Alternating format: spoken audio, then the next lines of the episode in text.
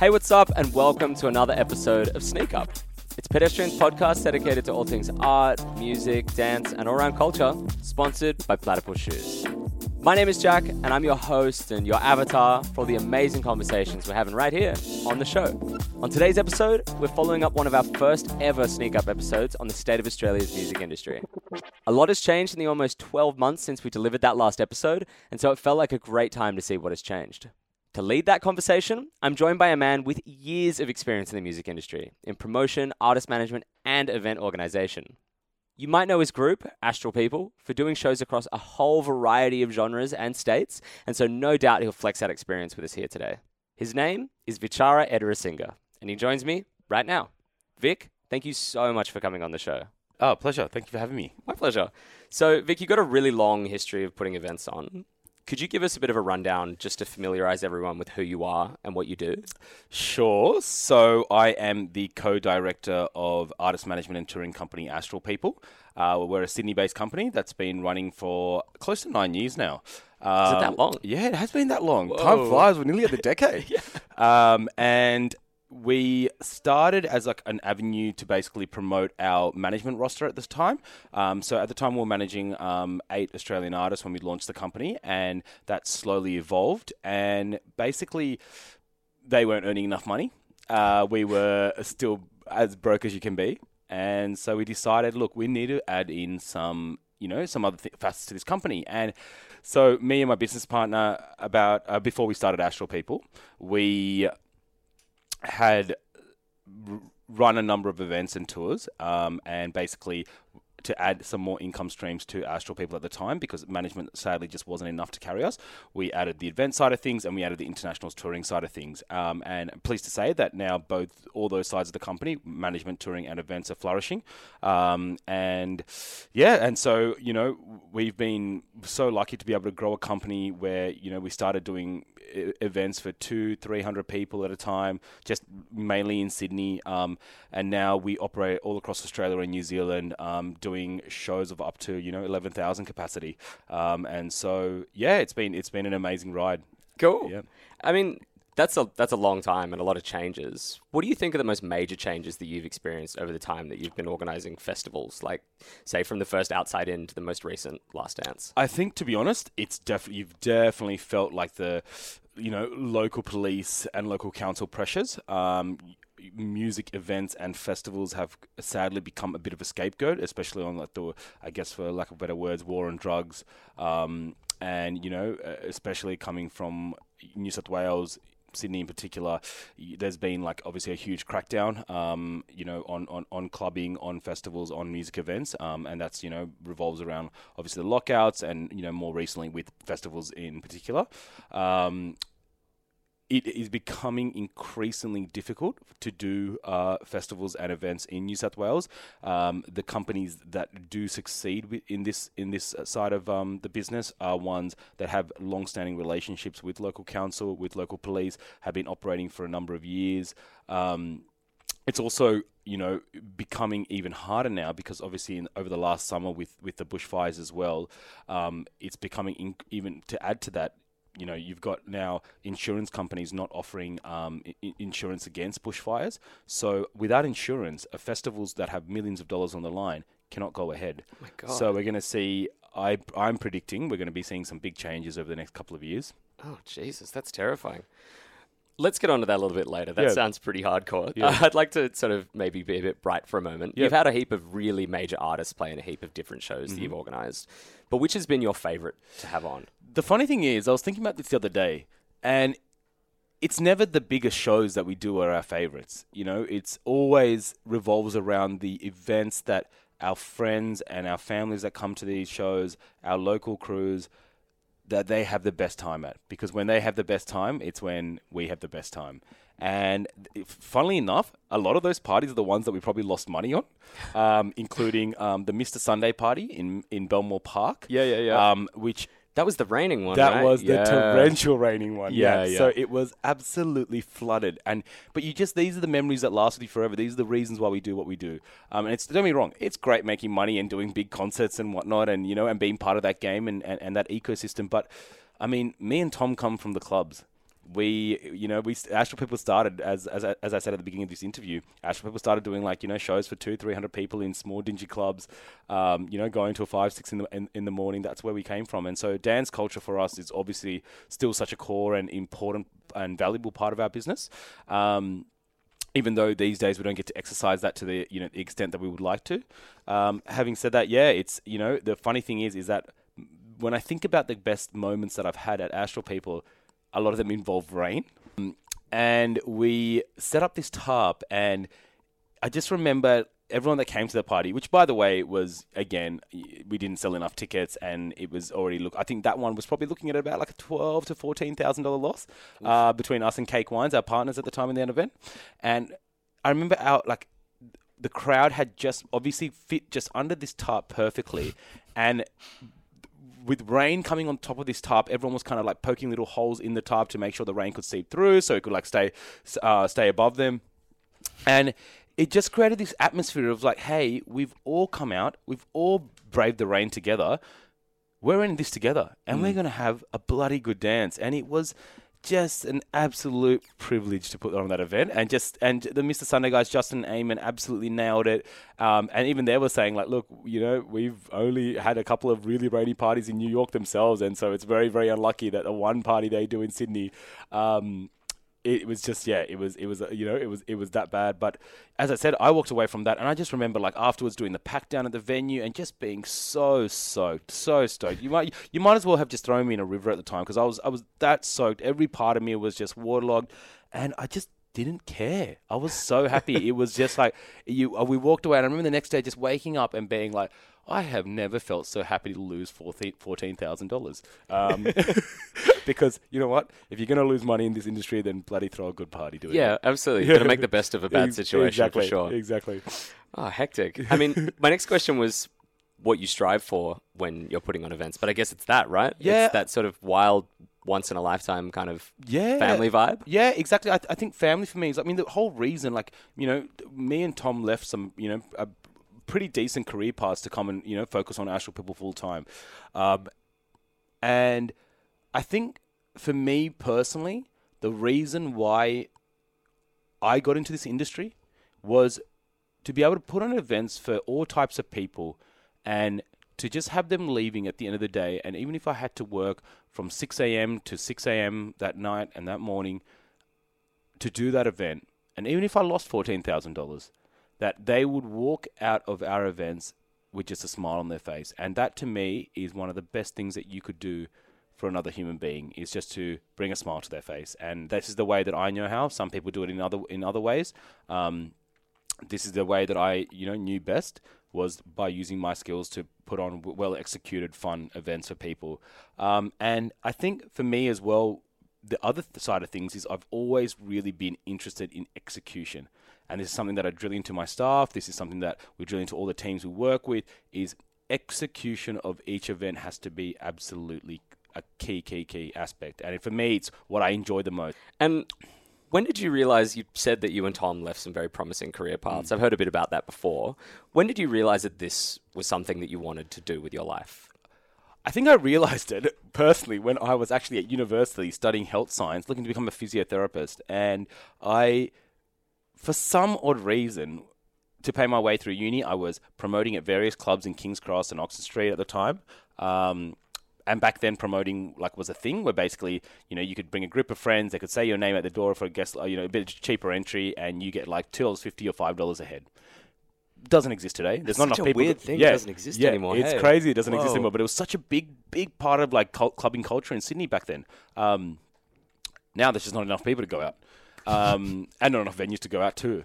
And it was just, and then I found myself from that, I was doing that. And then I found myself selling tickets for all these festivals that today we, tour acts for, that we book acts for, that we book stages for. So it's pretty crazy how full circle it's all come around. And, and also I found myself doing internships, a lot of unpaid internships while I was studying a health science degree. But I found I was doing all this because I just really enjoyed it, and I really loved it. And I knew that there was a part of me that was in my head that was hey, this will never be a career path for you.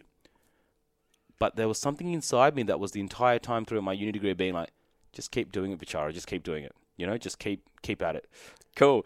So moving on to the whole sort of festival conversation, were you guys impacted at all in the government's festival licensing attempt?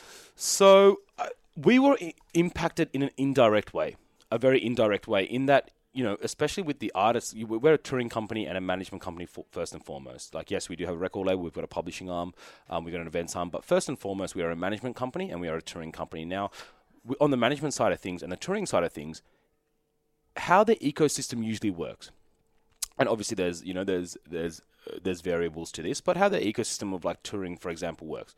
You bring out an artist for the first time, you might bring them out to do like, you know, an Oxford Art Factory in Sydney, Howler in Melbourne, a Jackrabbit Slims in Perth, and you do a small tour. But the goal is always to sell out that small tour quickly and then be able to bring them back for a festival run afterwards. Now, when festivals are a bit like, you know, a bit unsure about what's happening, you know, on the brink of closing or are closing, then that on the touring side of things alone throws that ecosystem completely out of whack. Because what are they going to do? Like, you know, we all take a hit on that first tour. In terms, if you looked at the hours that go into like putting together a tour like that for both the artist and the promoter, it's not worth it to do something like that. But you make your money back on when you come back for our festival tours, and that's usually like how it works. And the thing is, and you kind of interchange between headline touring and festivals over the course of your career. Perfect example, Stormzy will come out. When we first did Stormzy, he did a headline tour, really smashed that. Next time was like for Listen Out, which he sadly had to cancel. Then he came back for a headline run, sold that out. Now he's got, you know, now he's doing another headline run, but the next one after this one will most likely be festivals. So it's kind of interplaying between the two. And also on the local management side, again, all our local management artists do these big headline tours to prove their worth to these festivals. And without their confidence and without their, you know, without them being actually in the market, it really hurts. It really like changes that ecosystem. And it's something that, and I think to be honest, yeah, it's just, it really limits the amount of plays and artists that we can bring out to this country. And so while I wouldn't run any festivals myself besides Last Dance New Year's Eve, which I still consider a bit more of a dance party than a festival. Yep. Although it's getting quite big now. Better check on that. Note to self. Yeah. I you know, it's definitely going to hurt both local artists and international artists, not having them in the market. And I think, as I was saying earlier in this interview, it's just it's not a scary time. It's just a bit of an unsure time at the moment. Like, I think there's a lot of people just kind of scratching their heads being like, what's happening next? Because after the season that we've just had with bushfires, and you had Falls Lawn cancel, and you've had Lost Paradise cancel, and you've had you know, Beyond the Valley issuing severe wind and weather warnings, and, you know, this is scary stuff. You know, this is real scary stuff. I mean, and you got to think about the flow-on effect with this. Now, if these festivals have to cancel because of the bushfires, and if whoever the promoter was who was bringing out certain artists, internationals or locals for those festivals, if that festival doesn't get paid, if that festival cancels, if that festival's insurance company doesn't pay them out, guess what's going to happen? No one else gets paid. The suppliers don't get paid. The artists don't get paid. It's a real scary situation, you can't really point the finger at anyone in that sort of scenario. And so, when I said the biggest thing that's going to impact festivals in the future of New South Wales is insurance, it's a pretty crazy statement, but it really is, because without insurance, those everyone's basically, what's going to happen is you're going to have all these artists, they're going to put in crazy insurance terms into their contracts to make sure they're covered. Now, if the festival can't get insurance on their side to be able to cover in case of a fire or in case of like severe weather, I mean, just in Sydney alone in the last like 2 weeks, it's gone from like, I haven't been able to see the skyline in months because like it was covered in smoke for so long, and now it's just covered in rain for so long. Like, you know, it's just getting crazier and crazier here, and it's a serious issue. And if festivals can't get insurance against things like bushfires, then they can't operate in those sort of unique locations, and that unique factor and the reason why people go away to these festivals, being in like a new location, a remote location, somewhere where they haven't been before. They're going to have to change their model. They're going to have to change their model. And whether that means they're going to come into the city more, whether that's going to be like scoping out areas that, obviously aren't going to be like bushfire affected so much. I don't know what's going to happen. And you know what? People figure it out. People do always figure it out. Like with the lockout laws, everyone was like, oh my God, it's insane. Like, we can't party and we can't do this. People get on with it. You get on with it. There's amazing crews of young promoters in Sydney that are throwing like amazing warehouse parties. There's, there's daytime parties coming up. There's people like Astral, people like us, we're doing, a bit more like live concert stuff, and maybe some of the amazing concerts and amazing acts that we tour today, we wouldn't have brought out if it wasn't for lockouts. You always find a way to adapt. If you don't find a way to adapt, just like with any other industry, unfortunately, you're going to get left behind. And I feel like the festivals will adapt. I think right now, though, it's just really unsure. Really, really unsure period. Yeah, wow. I hadn't really considered the whole insurance thing until you put it in front of me, but that is really terrifying. Yeah. I heard that Subsonic got hit with that recently. They're having a bit of a dispute with their insurer. Yeah. I mean, we toured two artists for Subsonic. We'll be back to our interview with Vic in just a moment, but first, here's a word from our sponsor. Wouldn't you want to hear from Kanye right before he released the College Dropout? Right before he was Kanye. Well, that's what Sneak Up, a Platypool Shoes podcast, is all about. Conversations with talented people blazing the trail. Yeah, my next question there is, I guess, both from like a legal and local counsel sort of perspective and from the perspective of, a young DJ, where do you see the future of this being? Like, how do you think that local councils are going to be acting for the next couple of years? I think now that the lockout laws have been removed, and I think they're now going to be, I think they just have to support venues. Venues, in terms of like the world perception of Sydney, has been absolutely tarnished. Yeah. Sydney is an absolute laughingstock to many people out there. And when you go overseas and you go, like when I go to take meetings in London or New York or something, people just go, oh, you're from Sydney. Oh, heard what's happening over there. Oh, that, what's his name? Scott Morrison, your Prime Minister. And it's just like, I just hate having these conversations with people because I'm like, you see this tiny, tiny thing in Sydney and Australia, and you see this tiny little, part of it, and you don't see any of the good, and you see this tiny little part that gets portrayed on, your news stations over there, and it does impact on, tourism here. It does impact on the way the world looks at, Sydney and Australia, and now I think they're feeling a little bit of that pinch, and I think the lockout laws getting removed there. I think local governments are going to be a bit more supportive of things they can control.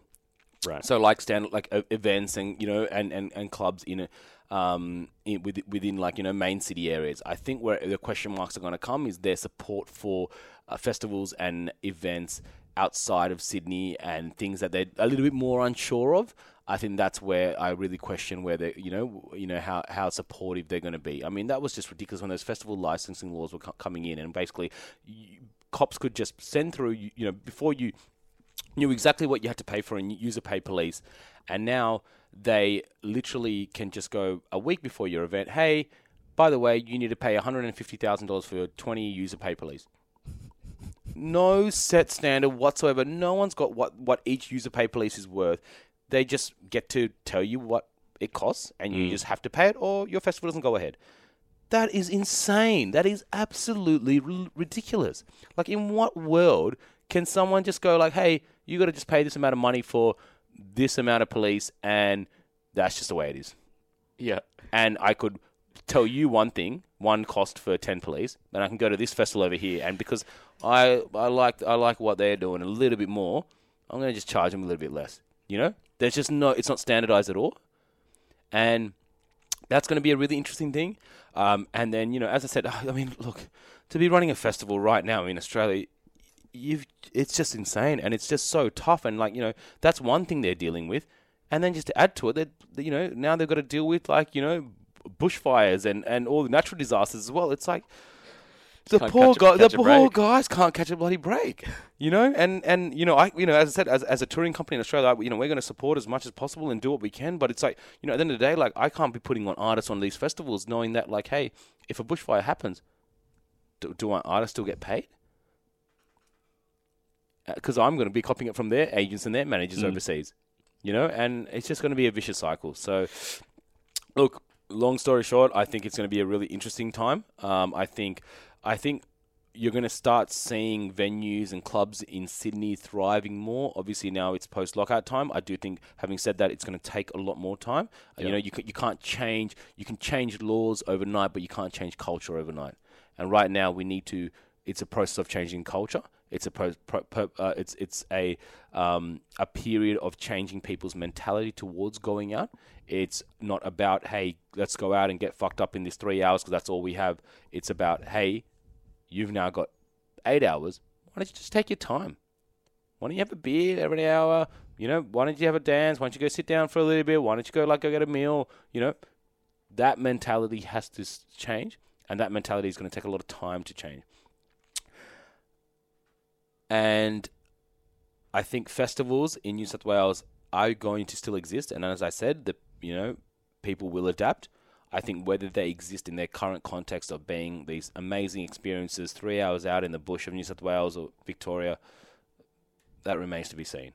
I think insurance is going to be the real deciding factor, whether or not those festivals exist in the next coming years.